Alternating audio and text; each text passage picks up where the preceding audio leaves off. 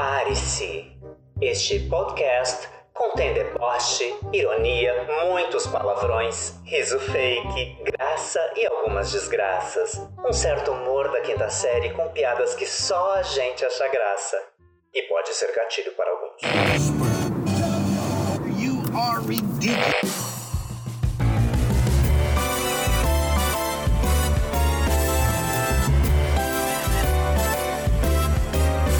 Está começando o falatório, o babado e a gritaria. Eu sou o Zael e esse é o Irenes para Maiores. Prepare-se para verdades nem tão secretas e nada discretas. Afinal, esse podcast é para frutinhas maduras. Junto com o bailarino e coreógrafo Diego Mack e a drag queen Cassandra Calabouço, a gente vai falar de um tudo a partir do nosso universo 40 plus.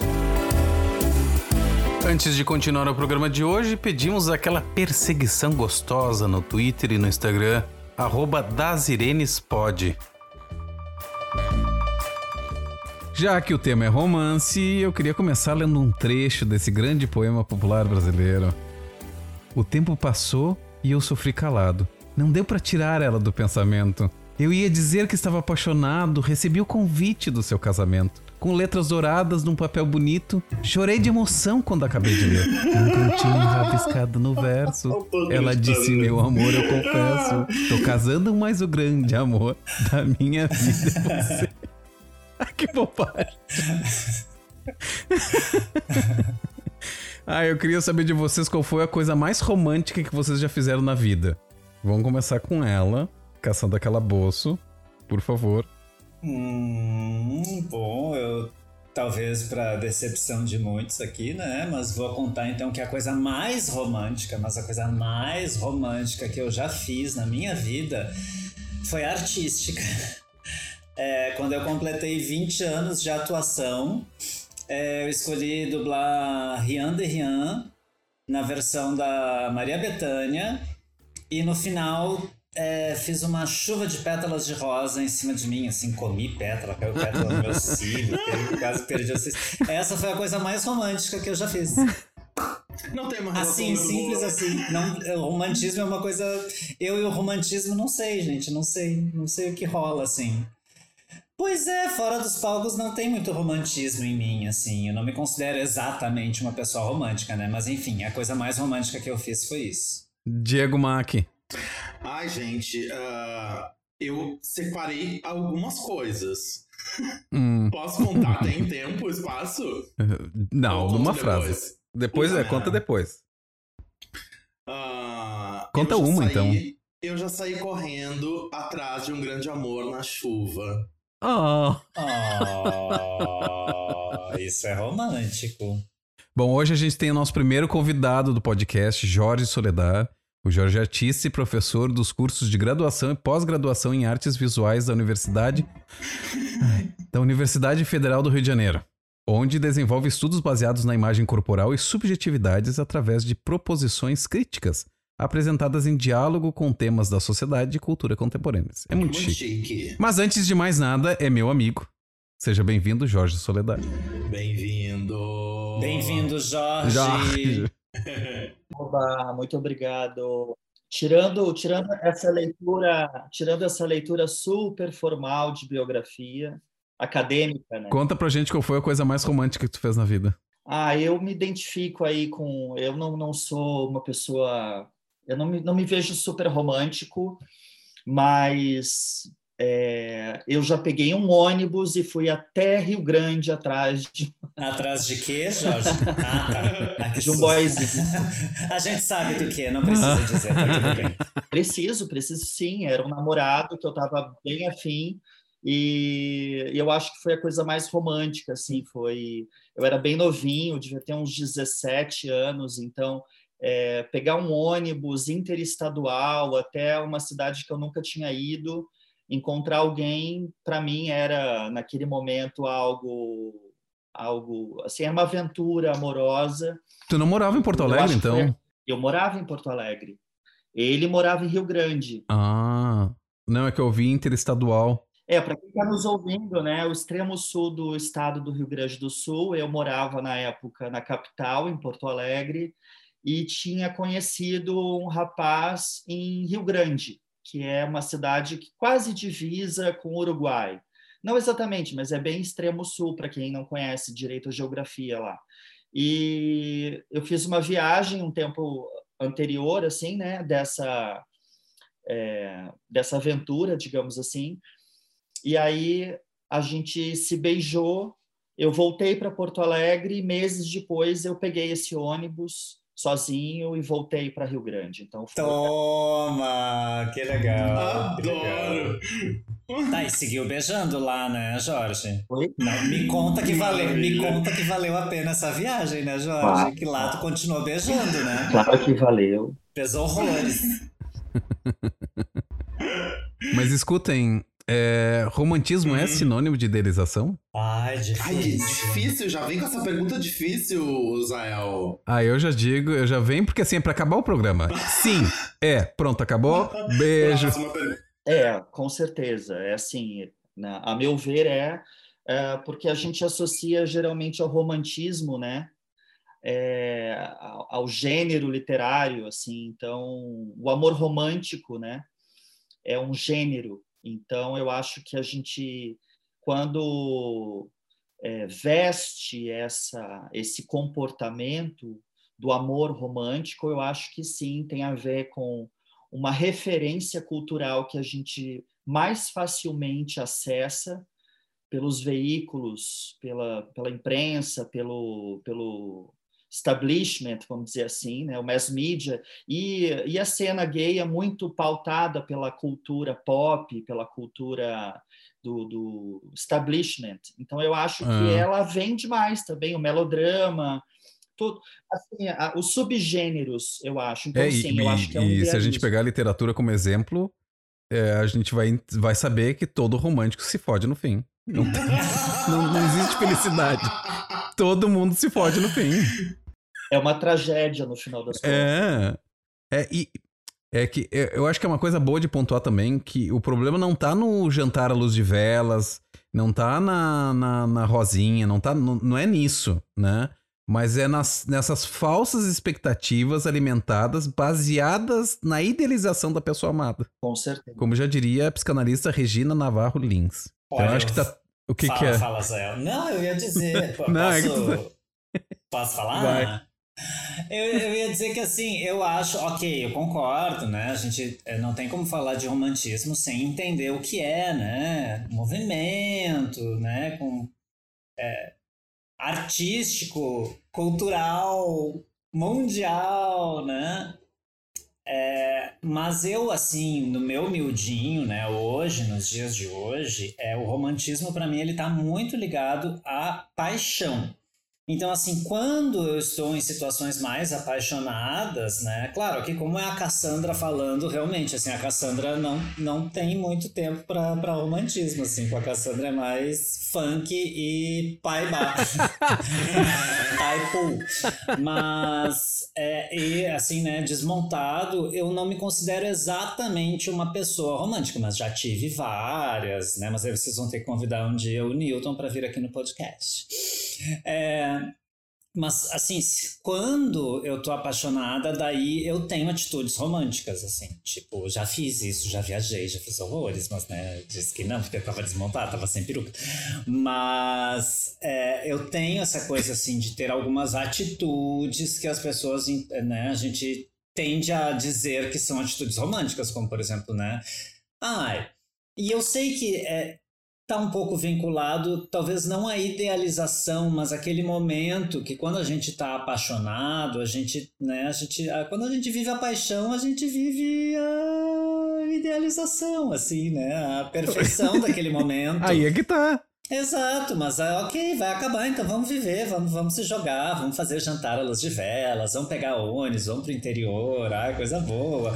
Vamos, vamos, eu já cruzei a fronteira, já, já fui a Buenos Aires, ah, já fiz tanta coisa, já, já fiz loucuras também. Mas eu, é assim, é, é, isso tem muito a ver comigo, assim, na, no meu momento de, de paixão, né? Quando eu tô apaixonado, assim. Se não, eu sou bem prática e realista, assim. Mas aí, aí, é que tá. A paixão é esse momento de idealização do outro, e chega uma hora que esse outro, esse, essa, esse, essa personagem que a gente cria na cabeça do outro uh, cai por terra, porque daí tu começa a conviver com a pessoa, tu começa a identificar, não, essa pessoa não é aquilo que eu imaginava. Uh, tem esse mentiu ponto pra aqui. mim! você me enganou, você mentiu pra mim! Me enganaste, me mentiste. A- essa Regina, que eu gosto muito dela, né? Porque ela escreveu esses dois volumes. Regina. esses dois volumes do o livro do amor é, são dois volumes e conta toda a história do amor desde a Grécia ah, até os dias atuais eu o, o segundo volume eu não li o primeiro é maravilhoso esse eu posso dizer porque esse eu li ela diz ela, ela como- uma das coisas que ela comenta ela, ela fala assim que ela que o amor romântico ele apresenta atitudes e ideais próprios da- desse amor e contém esse conceito de que as duas pessoas se transformam numa única que essa complementação total entre elas, né, não vai faltar nada. Então, esquece desejo sexual por outros, esquece tudo. E aí vem essa toda essa expectativa, né? Ah, e aí não tem desejo sexual, a outra pessoa não tem vontade, é uma vontade comum. É, e o resultado dessas crenças na vida a dois é que, com frequência, um acaba imaginando o outro como ele não é. E espera dele coisas que ele não pode dar. Né? E aí é ni- e- só que aí quando acaba a paixão, acaba, tu começa a te dar conta de- dessas coisas, né? Que a pessoa tem vontade própria. Ah, eu fico pensando agora enquanto a Cassandra comentavam sobre esse assunto da idealização, do romantismo e da paixão. É, então, ah, o- a paixão ela ela está ligada ao patos, né? A paixão está ligada a um ao corpo e não a, a, uma, a, uma, a uma dimensão estritamente de idealização ou mental ou, ou projetiva ou ah, assim o que eu quero dizer para vocês é, é a paixão está ligada ao corpo e a idealização está ligada à imaginação. Quando a gente se apaixona essa imaginação toma o nosso corpo e isso geralmente é temporário é, essa possessão romântica geralmente é temporária. E, e o interessante é que a gente não tem nem bom e mal nisso, mas é como se fosse uma febre. Ela tem uma duração, geralmente, a paixão, né? E a gente faz coisas que é, são, é, a gente geralmente não, não faria. Então, eu acho que é do nosso comportamento mesmo idealizar, é do nosso, do nosso comportamento imaginar, e tem que ser do nosso comportamento vivenciar no corpo isso. É, também acho um pouco é, é um pouco de exagero a gente imaginar assim demonizar, vilanizar certos comportamentos que são humanos, né? E tudo bem, é, tudo bem se apaixonar e tudo bem idealizar também, é, e tudo bem romantizar. A gente é, somos seres que fantasiam, né? Então, poxa, senão a gente vai virar o quê? Só é, é um pragmatismo que é o que a gente está vivendo agora, assim, uma era super pragmática, né? Enfim, só umas colocações assim que eu fiquei pensando sobre esses termos e da relação entre imaginação e corpo. É, eu, eu, tava, eu tava ouvindo vocês falar, assim, eu tava pensando um pouco na. que eu acho que tem, tem algumas coisas que não, não, não saberia exatamente é, colocar em palavras, mas acho que o Jorge conseguiu é, dar um, me dar um norte, assim. Que é.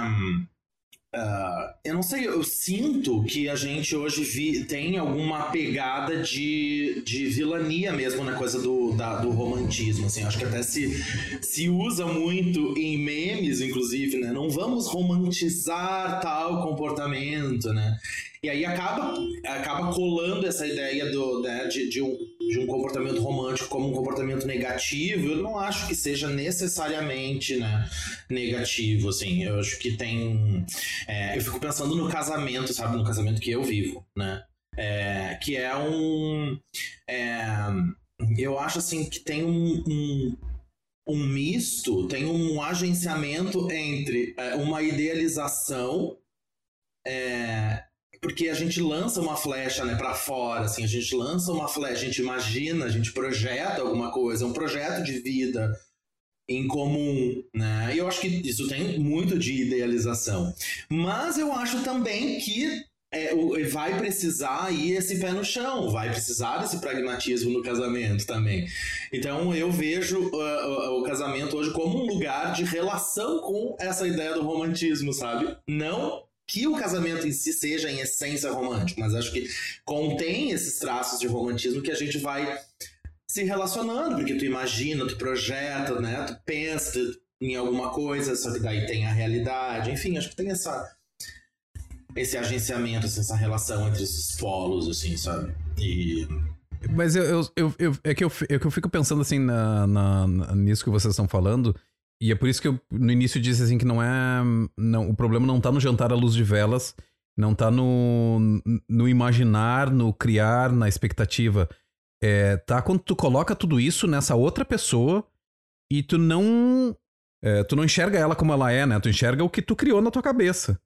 Agora, o que fazer dessa relação? É, é, aquela coisa das duas metades da laranja, dois amantes, dois irmãos. Isso não existe na minha cabeça, né? É, é uma pessoa lá completa, eu sou uma pessoa completa e a gente vai viver coisas juntos e a gente pode criar coisas juntos. E pensar e, e imaginar e ter expectativas. É nesse ponto que eu acho que, a, que esse romantismo uh, criado.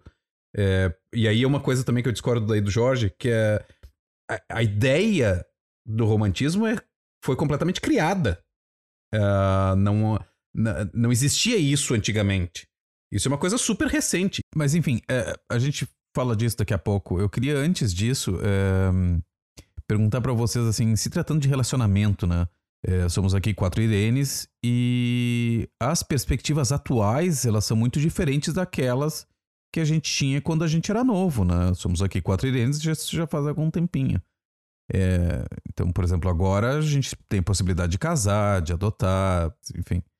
Vocês acham que esses fatores mudaram uh, os nossos desejos? Eles mudaram a maneira como a gente se relaciona? Olha, assim, Israel, é difícil de dizer porque Neste meio tempo eu mudei, né? Eu amadureci junto também, né? Eu tive experiências, eu vivi, passei por situações e aprendi e tô em busca de ser uma pessoa melhor, assim, de ter relacionamentos mais saudáveis. É... Então eu te diria que hoje eu me sinto muito mais livre para gritar para o mundo quem eu sou e quem eu amo. E eu inclusive me policio para fazer isso publicamente, assim, né? Uh, por exemplo, coisas que eu não fazia antes. Eu vou chegar na tua resposta, tá? Peraí, uhum. deixa eu construir. Olha lá, me acompanhem, meninos. É, por exemplo, durante muito tempo, se eu tinha um namorado e a gente se despedia na rua, eu dizia tchau, acenava e adeus, assim. Hoje, com o meu namorado, eu faço questão de dar um selinho nele, assim, né? De dar um beijinho. É porque eu entendo que isso é o meu exercício, o meu compromisso enquanto é, ser, enquanto cidadão, né, de exercer esse compromisso, assim, eu, é, de exercer esse direito. Preciso fazer isso. Este é o meu entendimento. Antes eu não tinha muito não tinha muito orgulho, assim, eu acho que tem a ver com isso. E daí esse empoderamento todo, esses, essas conquistas todas, né, que tu mencionou aí de casamento, adoção, é, aceitação também, né? Hoje a gente consegue viver num ambiente mais. Ainda tem muito a ser feito, mas hoje a gente pode, inclusive, estar tá aqui fazendo podcast e falando sobre isso abertamente, né? Se a gente fosse pensar lá nos anos 80, isso a gente recém saindo da ditadura, isso não. nem teria. Né, talvez nem as próprios, os próprios LGBTs não se colocassem nesse lugar de, de consumir coisas, né, para se ouvir, assim, a gente, né, eu meio que negava naquela época qualquer coisa, assim, hoje não, hoje eu quero trocar com outros LGBTs, eu quero saber disso, eu quero saber o que os outros pensam, eu quero trocar. Isso tudo para dizer que eu acho importante a gente é, ter direitos, tá? Eu acho uhum. muito importante a gente ter direito, mas não significa que eu queira todos eles. Sim, sim, sim, sim. Isso? É, daí, voltando para a tua pergunta, Tazael, tá, é assim, é, eu hoje, é, eu não, é, para ah. mim, casamento, assim, né, não é uma coisa que faça tanto sentido. Para mim. Mas eu, eu, eu, eu luto para que LGBT, eu luto, quer dizer, eu, eu luto, eu, faço a minha parte, né? Eu luto do Claro. meu jeito, enfim, para que LGBTs possam escolher. Quem quiser, que eu acho que é isso, que pessoas- fazer, né? Isso, que possa, sabe? Que não seja visto como uma aberração e que tenha este direito. As pessoas têm que ter esse direito. A gente é cidadão, a gente contribui igual com os impostos, a gente faz Uhum. tudo que tem que fazer. Por que, que algumas coisas a gente é privado? Por que, que as pessoas não podem querer se casar? Quem quer se casar? Quem é LGBT e quer se casar, tem que poder se casar. Quem é LGBT e quer adotar, tem que poder adotar. Então é para isso, assim, daí, mas só, né, então eu, particularmente, eu me sinto mais aberto em algumas coisas, mas não outras não fazem mais sentido porque eu também fui mudando a minha ideia sobre casamento para mim, né? Não assim, né, do que isso se faz sentido para mim enquanto pessoa daí, né? Claro que enquanto pessoa, né? A gente ser eu enquanto, enquanto ameba, claro que não, né? Que bobagem, desculpem. Mas enfim, é isso. Ah, a minha situação é bem, bem, é, é um pouco oposta da Cassandra, assim, eu, eu tinha, eu sempre tive esse, ah, esse sonho, essa idealização de casar.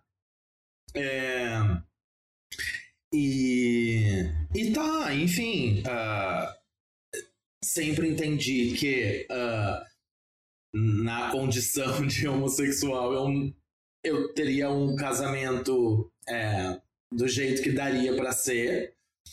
Mas com essas, com alguns avanços né, em termos sociais e de direitos e de leis, é, a, a gente acabou ah, indo para esse lugar, então, porque, enfim, o Gui, meu marido, também era uma pessoa que tinha esse sonho, tinha essa vontade, tinha esse desejo, e a gente acabou se casando de, de, no papel, vamos pensar assim. De véu e grinalda, ia É, é, assim, de véu e grinalda, exatamente. É, então eu acho que sim, eu acho que é um pouco isso que a Cassandra fala também é, faz muito sentido, que é assim, as pessoas é, tendo a possibilidade, né, com, com esses avanços, é, eu acho que muda um pouco, sim, a maneira das pessoas se relacionarem e de viverem, porque elas acabam de uma maneira, né, em- em alguma medida conseguindo concretizar objetivos, né, projetos, etc. Então acho que muda um pouco, sim. né? Acho que a não ter alguns direitos é, é, interrompe muitas vidas, né? Então acho que muda, acho que vai, vai mudando e, e tem que mudar cada vez mais, né? Me parece. Sim.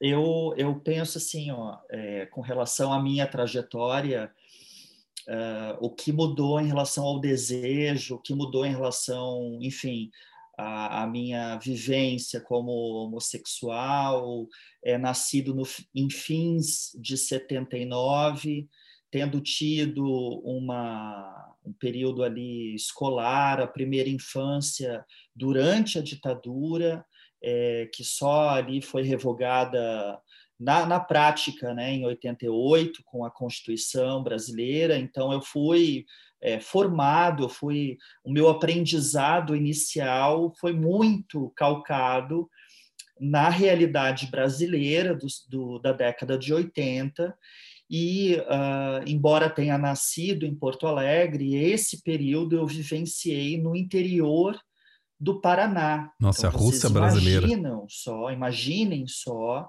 a dureza daquele período. Então, é, só para sem me estender, eu acho que o que mudou foi, para mim, ficou menos proibido.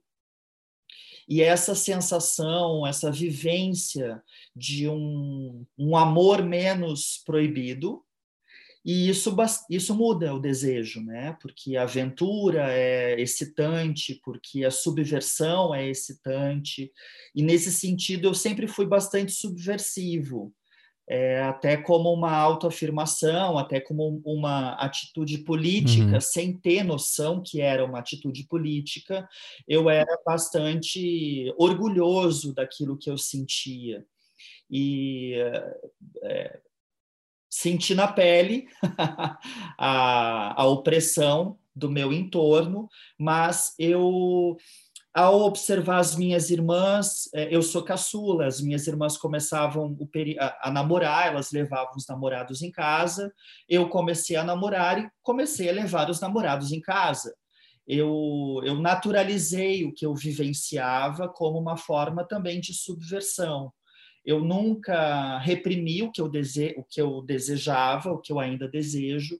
É, eu nunca tive, por exemplo, uma relação sexual com mulher, porque eu não sinto desejo e não nunca tive, então eu não, não, não fui por esse caminho.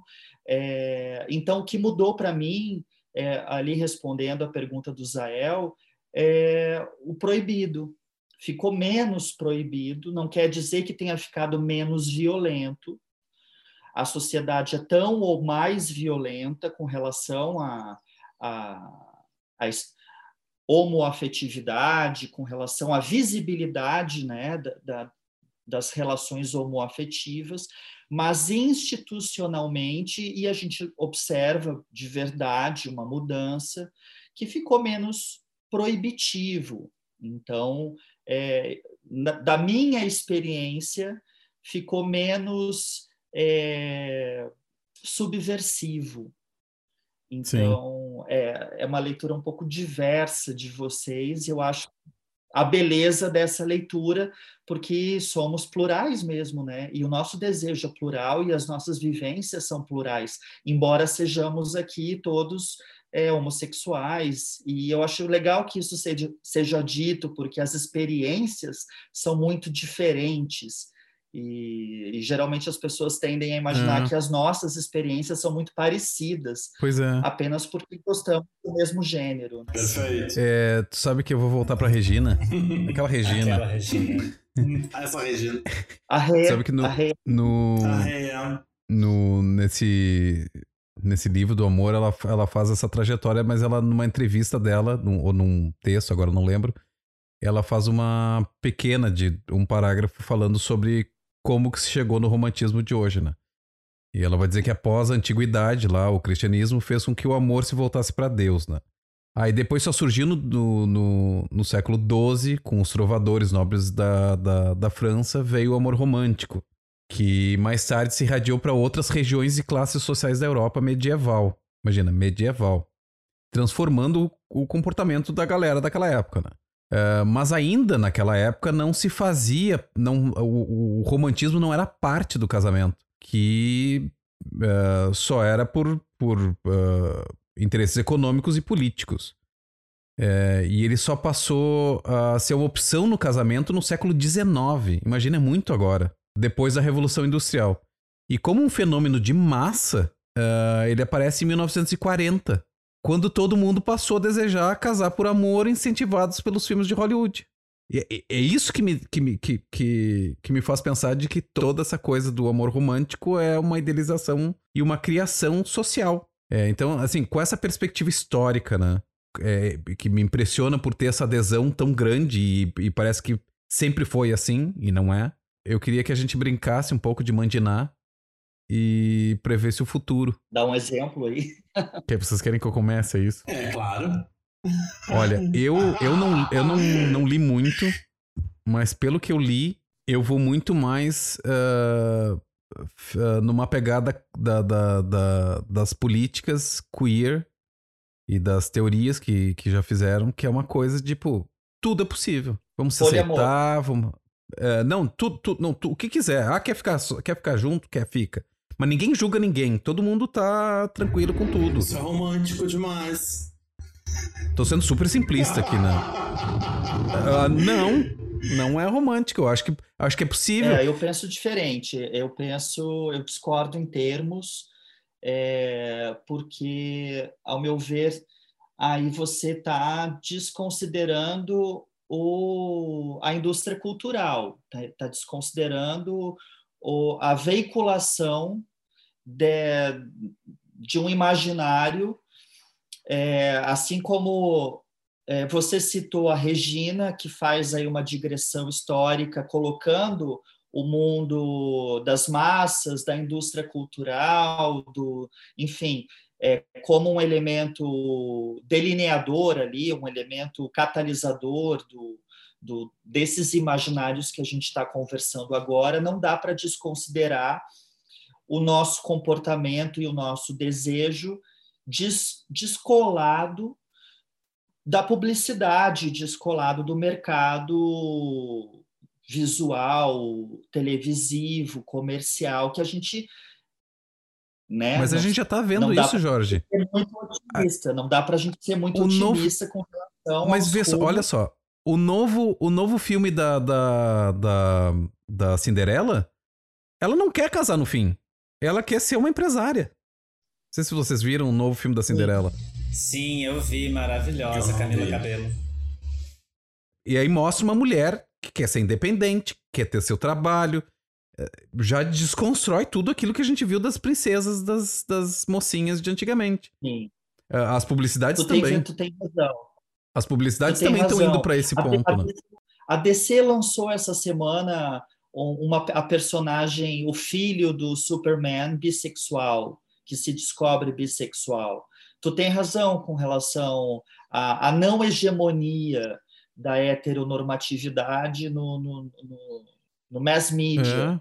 mas ao mesmo tempo eu observo aqui ah, aqui no Brasil, enfim, como os jovens ouvem sertanejo romântico, como como é essa esse imaginário do, do romantismo da- do, melodrama ou essa essa essa música que é meio folhetinesca é, que, que são é a dor de corno, é a perda de alguém.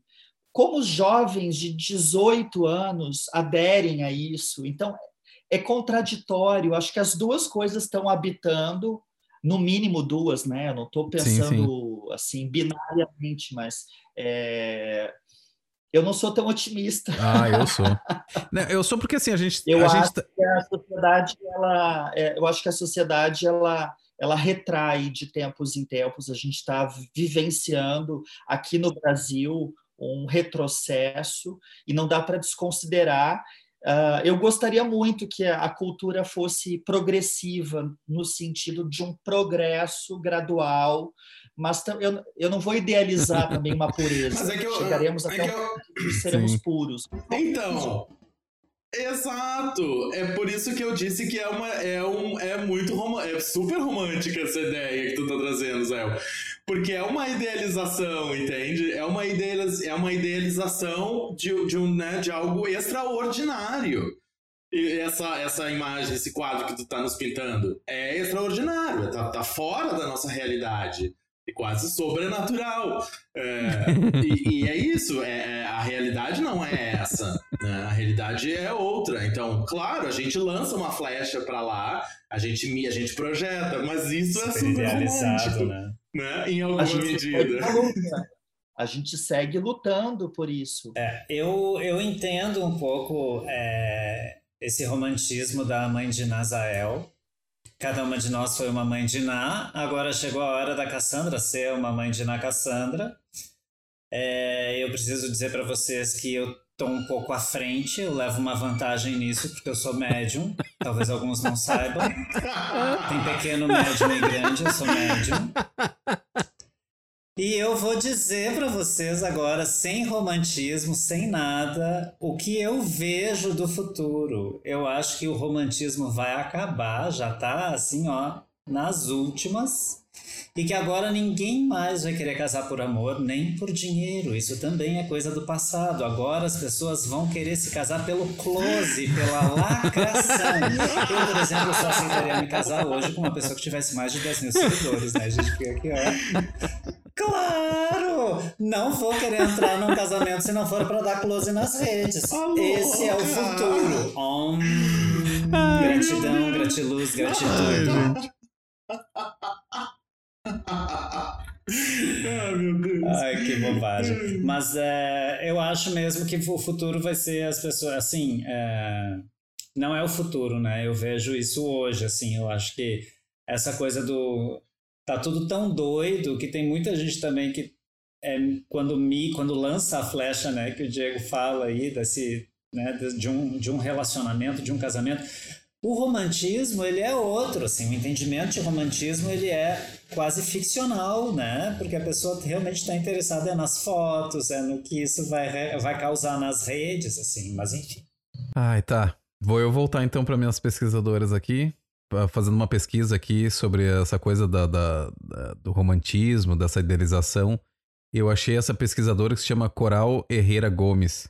E ela, ela vai dizer que a teoria feminista denunciou o papel social do amor romântico como um instrumento de dominação e submissão feminina. E ela vai explicar que o porquê disso, que é o, o modelo canônico de relacionamento amoroso, que é baseado em uma divisão artificial da realidade em dois grupos opostos, é, organizados hierarquicamente, que é o, é o homem como, como o chefe e a mulher a submissa, né? Uh, aí eu vou ler uma, uma citação dela aqui, tá? Entre aspas. Através de mitos, estereótipos e papéis de gênero, o amor, o amor romântico perpetuou a desigualdade estrutural de nossa sociedade em duas classes, que são relacionadas com base na dependência mútua.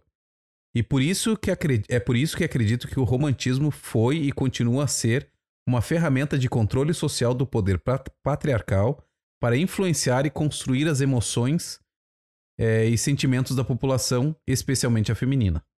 Bom, aqui ela centra super na relação hétero, né? Mas aí eu quero colocar para vocês, é, pensando na nossa perspectiva gays irenes aqui. Não seria uma forma de heterossexualização da comunidade gay o romantismo todo? Com certeza. O paradigma é a heteronormatividade. Eu acho que, que é daí que deriva mesmo. Uh, é, é o paradigma vocês concordam comigo? Sim. Total, Jorge, concordo muito. Concordo muito. Inclusive, eu acho o seguinte: é, isso é, é, vou, vou, me repetir assim, mas esses avanços todos, né, a respeito de, de casamento, é, eu acho que às vezes pode existir uma necessidade de repetir esse padrão heteronormativo. Veja bem, eu não estou dizendo que todo mundo que se casa, todo LGBT que se casa é por isso. Não é isso, não é isso. Mas eu acredito que daí eu vou, eu vou para o lado da teoria queer que o, que o Zael falou antes, que eu, eu acredito, assim, né? Tem essa visão romântica de que um futuro onde as pessoas possam ser livres para fazerem o que elas quiserem se casarem pelos motivos que elas quiserem, né? Isso. Mas isso são tensões, né? É, eu não sei como a gente vai chegar lá e nem mesmo se um dia a gente vai chegar, assim, não sei. Mas me, eu tenho, assim, para mim é muito forte que a grande maioria das, é, dos casamentos eles tendem a repetir um modelo não apenas baseado né, em um casamento, mas vamos falar também sobre é, outros padrões heteronormativos, como por exemplo a monogamia, né, gente? É, os relacionamentos em geral eles ainda é, se pautam nisso. Eu acho que tudo é possível desde que seja verdadeiro para as pessoas que estão envolvidas, né? É. Às vezes eu acho que tem algumas pessoas que se esquecem de, de que é possível, assim, né? Não é errado ser poligâmico, assim como não é errado ser monogâmico, tá tudo bem, desde que né, as pessoas possam fazer de acordo com os seus desejos, sem julgamentos, né? nem de um lado nem Porque de outro. Porque é isso e tá tudo exato, bem. Exato, é sobre isso e tá tudo bem. É sobre isso. Mas assim, eu fico pensando, é, é, é visível que tem esse traço do romantismo, né, que tu tá trazendo. É, só que eu acho importante é, colocar que não é só isso. Sim. Eu acho que o romantismo não é só isso. Eu acho que ele é um monte de coisas. E nesse monte de coisas, acho que tem coisa muito bacana também. Claro, é, tem uma construção social aí, tem, mas a gente também, com, essa, com isso, também tem coisas muito positivas que a ideia de romantismo traz, né? que é esse olhar para o sonho, é esse olhar para a imaginação, para a subjetividade. O subjetivo, né, o romantismo, ele, ele trata muito do subjetivo e o quão importante é essa ideia de subjetividade para isso tudo que a gente está falando em termos ideais. Mas não está se negando a subjetividade. Não, porque, eu sei por exemplo, que não. Eu sei que não. Porque, por exemplo, uh, uma das partes aqui que eu fico pensando nessa coisa do, do que a pesquisadora falou é que uh, essa heteronorma, heteronormatização, essa heterossexualização, uh, como a gente vê o sexo hoje, por exemplo, É um ativo, um passivo, é um pau e um cu. É isso. Não existe uma exploração uh, do, dos corpos para se encontrar um prazer que, que, que, que não que, que, que, não só configure dentro dessa dessa linha, né? É, então, quando eu falo de, de é, explorar todos, então aí sim é usar a subjetividade, é usar todos os, é usar os corpos, é usar, é se abrir mais. É, existem outras possibilidades e outros grupos instaurados já no, no, no meio homossexual, como o guinage, que são minoritários dentro da comunidade LGBTQIA+, que não, uh, que não refutam a penetração, mas ela não é prioritária. Existem. Existem pluralidades de modalidade do sexo entre uh, casais e grupos homoafetivos, mas é mais uma vez o tema do modelo. E pegando o gancho que o Diego estava colocando, é, eu, eu, eu penso numa inversão. O problema não é o romantismo. O romantismo não é. A vilania não está num comportamento romântico, ao meu ver. Ao meu ver, o que é ruim, o que pode ser ruim, é quando a pessoa é pautada por modelos ou por categorias e normatiza aquela categoria. Então, quando o seu comportamento é definido por fora, e aí eu concordo com o Zael quando coloca a subjetividade em cena. E o Diego também, está todo mundo aqui dentro desse, dessa conversa. A gente está defendendo a subjetividade, porque é ela que vai administrar. A Cassandra o... já não sei, hein? Oh, imagina! Porque Isso é dragfobia. Tá ali lixando a unha. Tá ali lixando a unha ali há horas. De saco cheio disso. É, tocando batom, tá bem romântica, bem romântica. Enfim. Ah, a gente interrompeu Desculpa, Jorge, convidado, desculpa, gente. Jorge. É, Não, desculpa. enfim, era só para pensar que o problema não, não, talvez não seja o comportamento romântico, a idealização, a fantasia, o erótico, mas que é quando a pessoa se escraviza por um gênero. E aí é que é- aí eu acho que é foda, né? Quando ou não, né? Quando ela se escraviza pelo gênero e, e de, de alguma forma normatiza aquele gênero como um script da sua. E o que, que eu estou falando agora? Estou falando de identificação. Identificação no sentido psicanalítico, no sentido de um esquema que a pessoa segue, e porque lhe faltou dar vazão à sua subjetividade, experimentar a sua subjetividade, que é transgressora, que, que é transbordadora, a subjetividade que não cabe necessariamente um contrato de A e B, pode ter C, D, E, F, pode permutar esse contrato, mas é, concordo plenamente com o que Diego coloca, eu acho, e a Cassandra também, no sentido do casamento, uh, acho que, que o, casa, o casamento também tem N formas de existir. E, É, eu acho que a gente vai acaba caindo sempre numa questão de, é, de, de ir dando os passos para trás, a gente sempre acaba caindo na coisa do autoconhecimento, né? De se conhecer e de conhecimento amplo senso também, né? Conhecimento de onde estamos, de onde viemos, quais são as histórias que estão atrás de nós. É, é, acaba sempre nesse lugar, porque é isso, assim, tá, ok. É, é, o problema realmente o problema é tu aceitar esse modelo é, é incorporar isso sem nenhuma crítica, né? Sem nenhum. é, né? sem, sem, sem pensar sobre isso, sem que isso seja uma escolha deliberada, né? E, e mais como uma.